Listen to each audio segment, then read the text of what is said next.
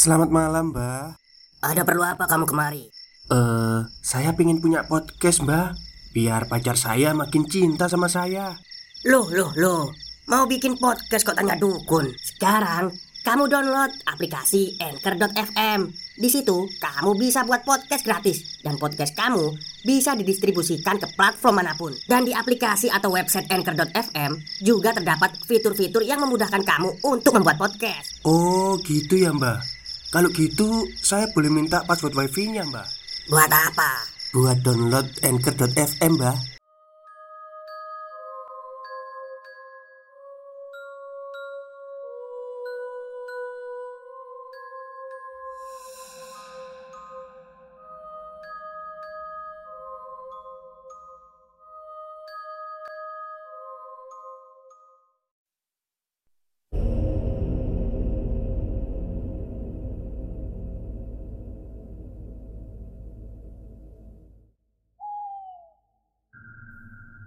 Assalamualaikum warahmatullahi wabarakatuh. Halo semuanya. Jumpa lagi dengan saya Chow Sing Sing Kurator dari Podcast Horror Night Story. Halo apa kabar semuanya? Semoga Kalian semua sehat-sehat ya. Dan seperti biasanya pada malam hari ini Saya kembali dan akan membawakan sebuah kisah mistis untuk kalian semua. Kisah mistis kali ini saya datangkan dari tweet twitternya Mas Bri Story Tentang sebuah kota yang tak kasat mata Atau kota yang ditinggali oleh arwah-arwah penasaran sepertinya ya Baik, seperti apa kisahnya? Mari kita simak Entah bagaimana cara dan prosesnya. Berjalan lintas dimensi Bisa saja terjadi. Siapa pun bisa mengalami gak pandang bulu.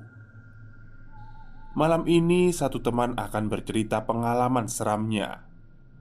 Saat melintasi dimensi lain. Hanya di sini Di Bri Story.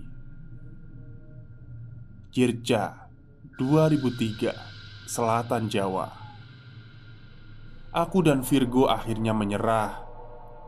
Kami sudah gak kuat menahan kantuk. Asri, kita istirahat sebentar ya. Gue ngantuk banget nih. Virgo juga tuh kelihatannya. Aku bilang begitu.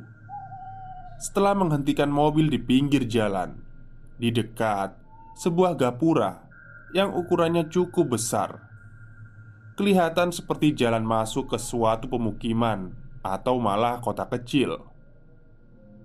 Gapura ini agaknya merupakan satu-satunya bangunan yang kami temukan sepanjang beberapa puluh menit perjalanan sebelumnya.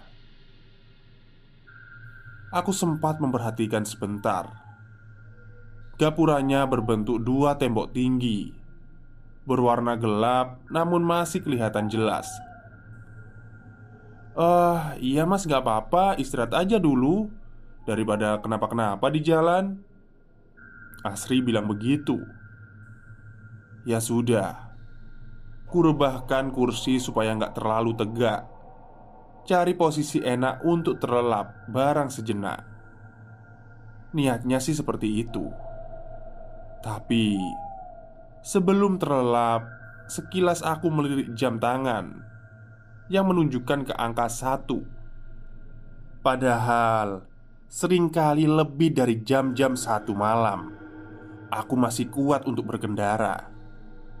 Tapi kali ini Aku lelah banget Dan kantuknya nggak tertahan. Sekali lagi aku menoleh ke kursi sebelah. Virgo malah sudah nyenyak tanpa basa-basi. Dan Asri dia masih duduk tenang di belakang. Sepertinya masih terjaga. Aku nggak bisa melihatnya dengan jelas karena kabin dalam keadaan gelap. Setelah semua itu Akhirnya aku pun ikut terlelap Langit yang awalnya gelap berubah jadi jingga kemerahan. Pemandangan yang tadinya nggak kelihatan Sekarang sudah jelas terlihat Sudah bukan malam lagi, sudah terang, tapi bukan terang tengah hari bolong, malah terasa seperti sore menjelang malam.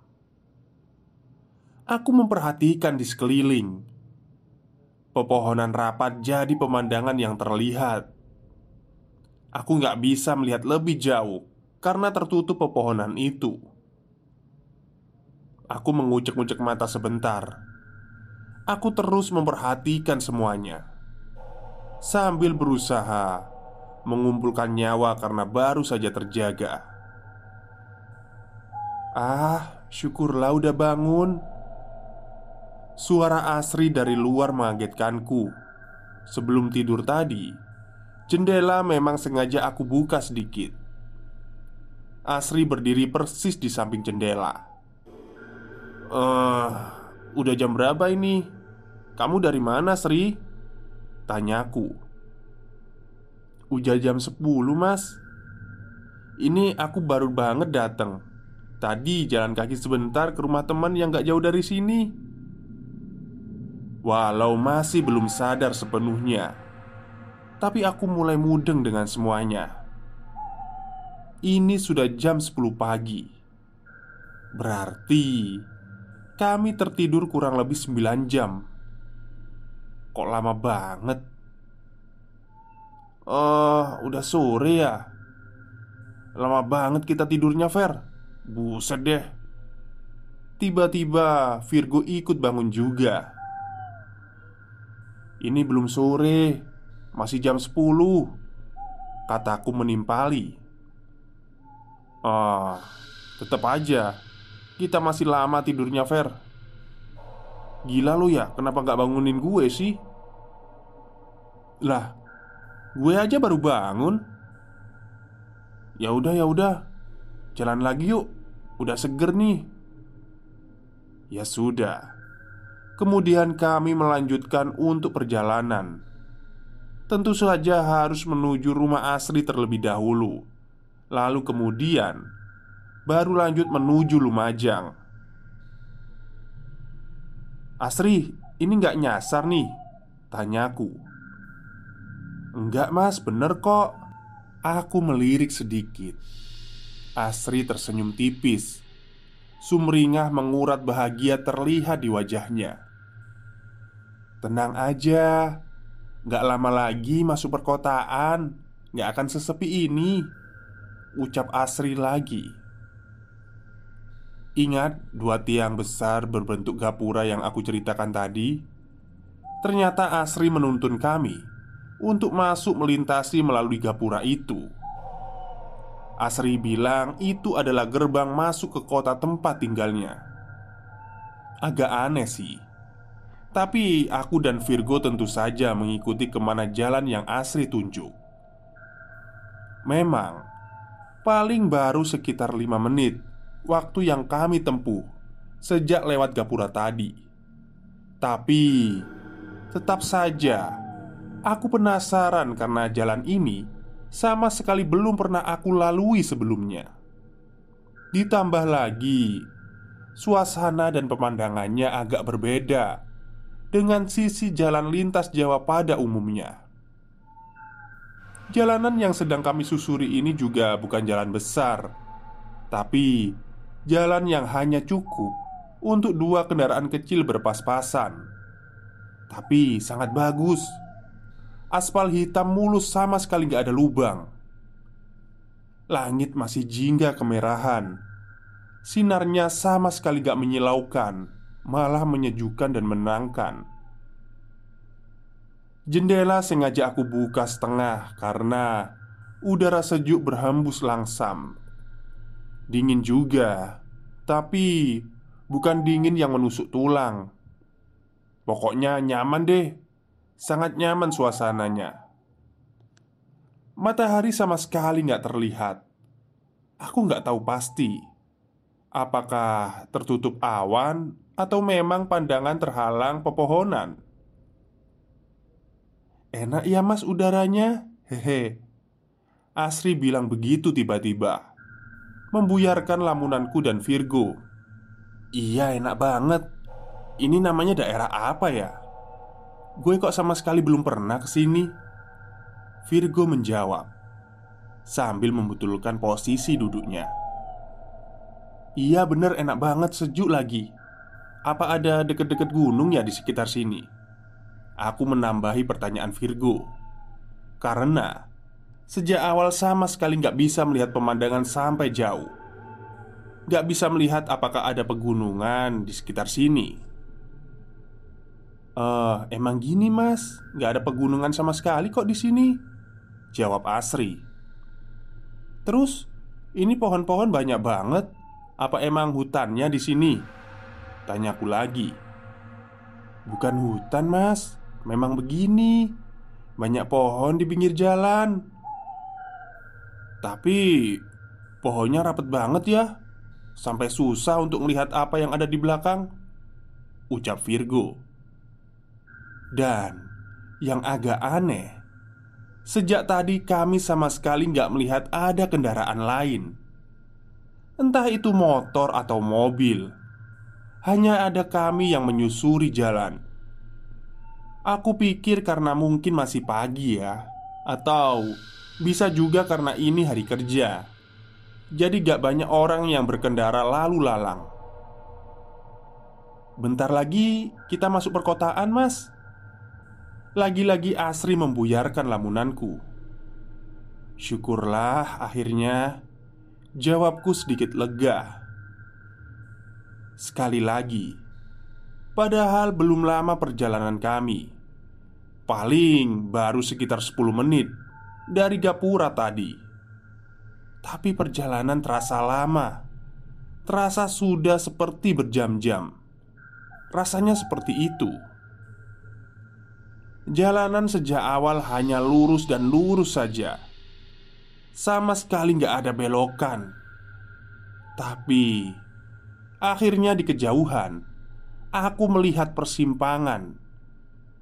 Ada dua arah jalan ke kanan dan ke kiri Persimpangan yang di sekelilingnya masih sama Dipenuhi dengan pepohonan yang masih rapat Belok kanan mas Asri seperti mengerti kebingunganku.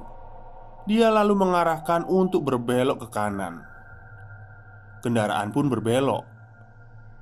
Dari sini kelihatan di beberapa puluh meter di depan ada yang berbeda. Pemandangan gak lagi didominasi oleh pepohonan, tetapi sudah kelihatan ada bangunan. Kendaraan yang sejak tadi memang gak terlalu cepat Aku membuatnya sedikit lambat lagi. Ku angkat pedal gas perlahan. Langit masih sama Jingga kemerahan. Udara juga masih sejuk Matahari belum juga kelihatan Hanya sinarnya saja yang masih menyebar hangat Jalanan yang tadinya aspal hitam berubah menjadi jalan tanah kecoklatan. Tapi kelihatan dan terasa keras ketika roda mobil berputar menggelinding di atasnya. Itu yang pertama kali aku lihat ketika sepertinya kami sudah sampai di wilayah perkotaan. Agak aneh memang, kenapa jalanannya malah jalan tanah? Terus aja, Mas, lurus Asri bilang begitu. Kendaraan berjalan pelan. Aku memang sengaja membuatnya seperti itu karena banyak alasan. Banyak pertanyaan di kepala ketika pemandangan pepohonan sudah berganti jadi bangunan rapat yang nyaris semuanya sambung menyambung menjadi satu. Banyak bangunan di sini. Stop, stop. Kita break sebentar Jadi gimana? Kalian pengen punya podcast seperti saya? Jangan pakai dukun Pakai Anchor Download sekarang juga Gratis Bangunannya permanen Dinding tembok tebal yang nyaris seluruhnya berwarna putih Ornamen-ornamen tambahan menghiasi setiap sudut kota ini ada lampu taman klasik di pinggir jalan ada beberapa kursi cantik berbahan besi kayu menghiasi trotoar. Nah, dari semuanya, yang paling mencolok adalah desain bangunan dan segala ornamen yang ada. Aku sangat memperhatikan ini dan melihatnya sungguh takjub bercampur aneh. Karena semua desainnya tahun 1960-an sampai 70-an Klasik. Arsitektur Eropa namun masih ada banyak sentuhan budaya Jawa. Indah. Sungguh indah kota ini. Ditambah dengan sentuhan sinar jingga kemerahan Dari langit yang masih terus setia menghiasi hari Saking fokusnya memperhatikan keadaan sekitar Aku jadi lupa dengan waktu Lalu melirik jam tangan Hah? Sudah jam 3 sore Kok cepet banget? Ya, aku terkejut Ketika sadar kalau ternyata sudah jam 3 sore Tiba-tiba Kenapa lo? Akhirnya Virgo bersuara. Ini beneran udah jam 3? Tanyaku Beneran? Jam gue juga jam 3 nih, lihat. Virgo menunjukkan jam yang ada di tangannya. Dan benar Sudah jam 3 sore. Aduh Mas-mas ini terlalu asik menikmati pemandangan. Jadinya lupa waktu. Hehe Tawa tipis Asri mengakhiri kalimat yang keluar dari mulutnya. Mungkin Asri benar. Aku dan Virgo bisa saja terlalu asik menikmati dan memperhatikan sekitar. Tapi seharusnya nggak selama itu, nggak secepat itu waktu bergulir. Taksiranku, harusnya kami berjalan sejak dari Gapura, nggak lebih dari satu jam. Harusnya sekarang masih di kisaran jam 11 atau setengah 12 Sesekali aku melirik dari kaca spion. Asri terlihat terus tersenyum dengan mata berbinar cerah. Asri memperhatikan suasana kampung halamannya Seperti orang yang sudah bertahun-tahun gak pulang. Uh, Emang biasanya kayak gini ya Sri? Gak ada orang sama sekali ya? Sepi amat. Aku akhirnya bertanya kepada Astri Perihal keanehan selanjutnya. Keanehan itu adalah Sejak sampai di kota kecil ini Sama sekali gak ada orang yang lalu lalang. Ditambah Gak ada suara yang terdengar. Desir hembus angin pun gak ada hanya suara mesin mobil kami saja yang menggema pelan. Terpantul dinding rapat bangunan. Seperti sedang melewati kota mati. Kalau siang emang begini mas, sepi. Nanti kalau menjelang sore ke malam Mulai rame Jawab Asri. E, Kenapa begitu? Apa emang kayak gini dari dulu? Virgo penasaran Iya. Asri menjawab pendek. Eh, tapi nggak juga. Itu ada orang di dalam toko Aku bilang begitu ketika akhirnya Melihat ada tanda-tanda kehidupan. Di salah satu bangunan berbentuk toko Aku melihat Ada pergerakan orang beraktivitas di dalamnya.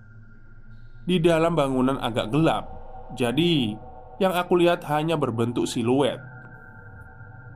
Berikutnya, beberapa kali aku melihat aktivitas yang sama pada bangunan yang berbeda. Ya, begitu. Sepertinya warga kota ini aktivitasnya di dalam ruangan. Sama sekali nggak ada yang kelihatan bergerak lalu lalang di luar. Jadi, jalanan kota sangat sepi saat itu. Nanti di depan belok kiri ya, Mas. Asri bersuara. Benar yang Asri bilang. Gak jauh di depan terlihat ada persimpangan ke kiri dan ke kanan. Aku ikuti arahan Asri. Selanjutnya Setelah berbelok Suasananya tetap sama. Masih berjajar bangunan desain klasik yang berjajar rapat satu sama lain. Pemandangannya sama persis. Aku masih lambat melajukan mobil. Semakin lambat karena semakin banyak pertanyaan di kepala. Jalan kembali lurus. Aku ikuti terus dengan pemandangan dan suasana yang nyaris sama. Masih juga beberapa kali aku melihat pergerakan warga yang beraktivitas di dalam bangunan. Entah itu di toko ataupun rumah. Aku dapat melihatnya dari jendela mereka. Ya, tentu saja aku masih saja melihat mereka dalam bentuk siluet gak jelas. Oh ya, kenapa aku bisa melihat mereka? Karena jarak jalanan dan bangunan cukup dekat Hanya dipisahkan oleh trotoar yang lebarnya kira-kira 3 meter Kira-kira beberapa belas menit kemudian Aku melihat di kejauhan Kalau bangunan yang berbaris ini akhirnya ada ujungnya Itu udah ujung kota Sri? Tanyaku Oh iya mas Rumahku emang di ujung itu, sebelah kiri jalan. Asri jawab begitu. Sekali lagi, aku melirik kaca spion. Pada saat itu, aku melihat kalau mata Asri berkaca-kaca seperti menahan nangis, namun terlihat bahagia. Aku berpikir mungkin karena Asri terharu bahagia akhirnya bisa pulang setelah sekian lama. Eh, rumah yang ini, Sri. Iya, Mas, jawab Asri. Aku lalu memarkirkan kendaraan tepat di depan rumah yang letaknya memang di paling ujung. Setelah rumah ini kembali ada pepohonan rapat, persis seperti pemandangan ketika datang sebelum masuk kota tadi sama dengan bangunan yang lain di kota ini. Rumah Asri juga bentuknya berdesain kuno, seperti bangunan Eropa zaman dahulu. Setelah turun dari kendaraan, Asri mengajak kami untuk langsung masuk ke rumahnya. Aku dan Virgo masih dengan banyak pertanyaan di kepala, mengikuti Asri dari belakang. Lalu, kami masuk ke rumah. Rumah yang kalau dari luar terlihat besar. Eh, uh, sebentar. Ternyata ketika sudah di dalam, aku melihat rumah ini ternyata nggak besar-besar amat. Nggak sebesar ketika dilihat dari luar. Tergolong kecil malahan.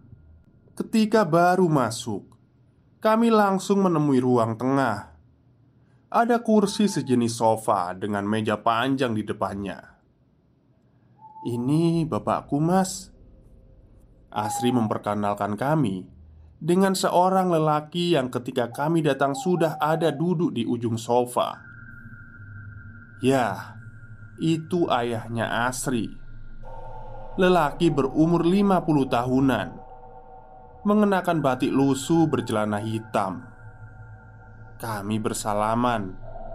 Virgo juga sempat kaget karena tangan bapak ini terasa sangat dingin, seperti es. Setelah itu, kami dipersilahkan duduk.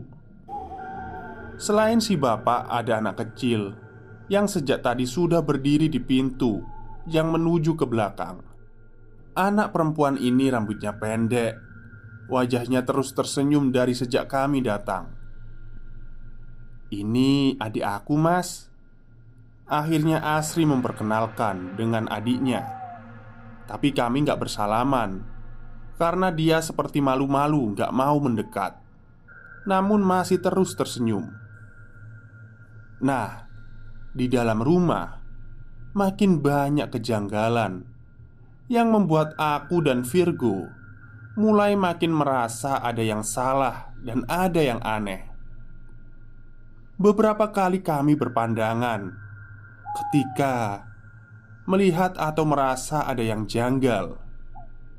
Contohnya adalah tangan ayah Asri yang sedingin es tadi. Yang aneh berikutnya, Asri jadi sangat-sangat pendiam.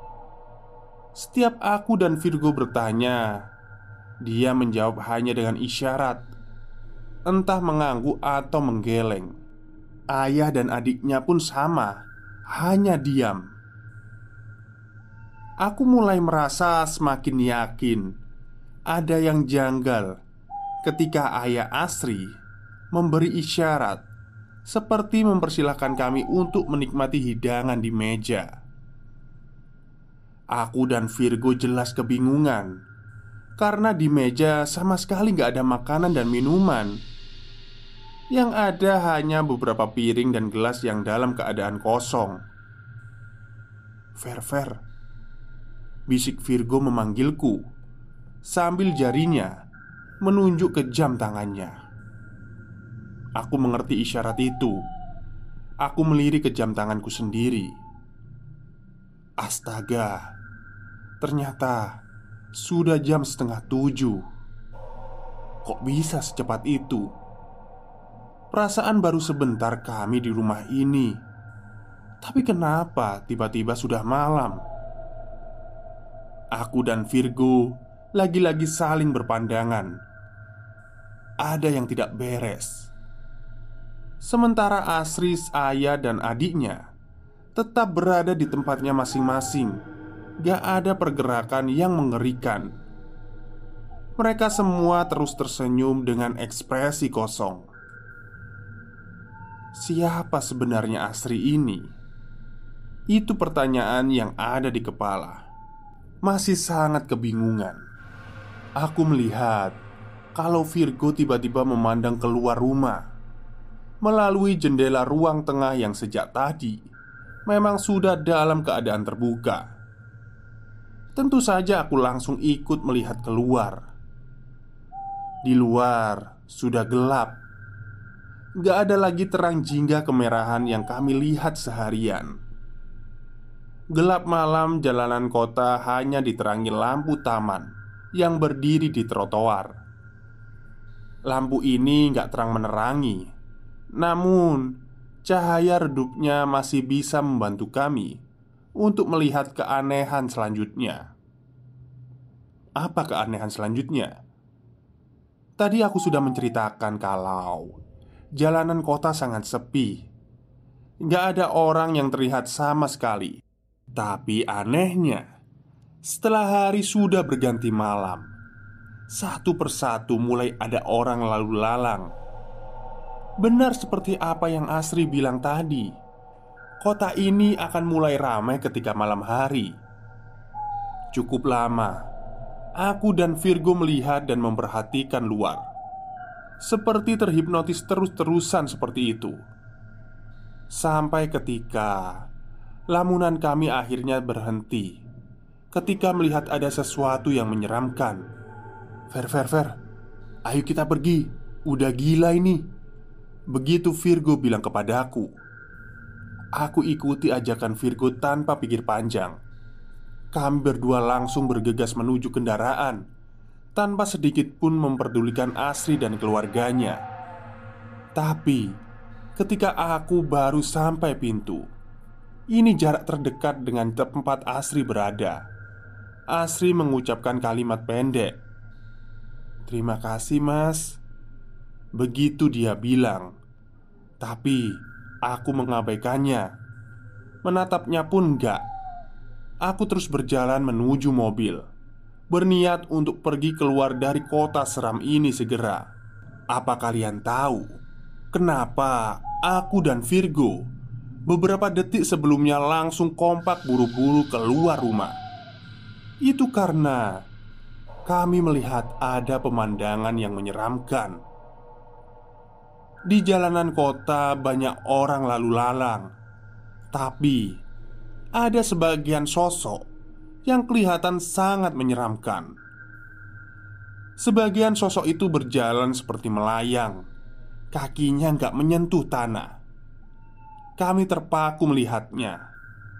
Kemudian Beberapa detik kami juga melihat kalau ayahnya Asri Lagi-lagi tanpa suara dia memberi isyarat dengan tangan, seperti pamit hendak meninggalkan ruangan. Ternyata benar, beliau pergi meninggalkan ruang tengah menuju belakang rumah, dan yang mengerikan, ternyata beliau bergerak melayang juga, gak berjalan seperti manusia normal. Pada detik itulah aku dan Virgo memutuskan untuk segera pergi. Setelah sudah di mobil, aku langsung menyalakan mesin, memutar kendaraan menuju arah kami datang tadi. Kali ini aku mengendarai mobil agak cepat, ingin segera pergi jauh-jauh dari tempat ini. Lewat kaca spion, aku melihat dari kejauhan Asri melambaikan tangan ke arah kami.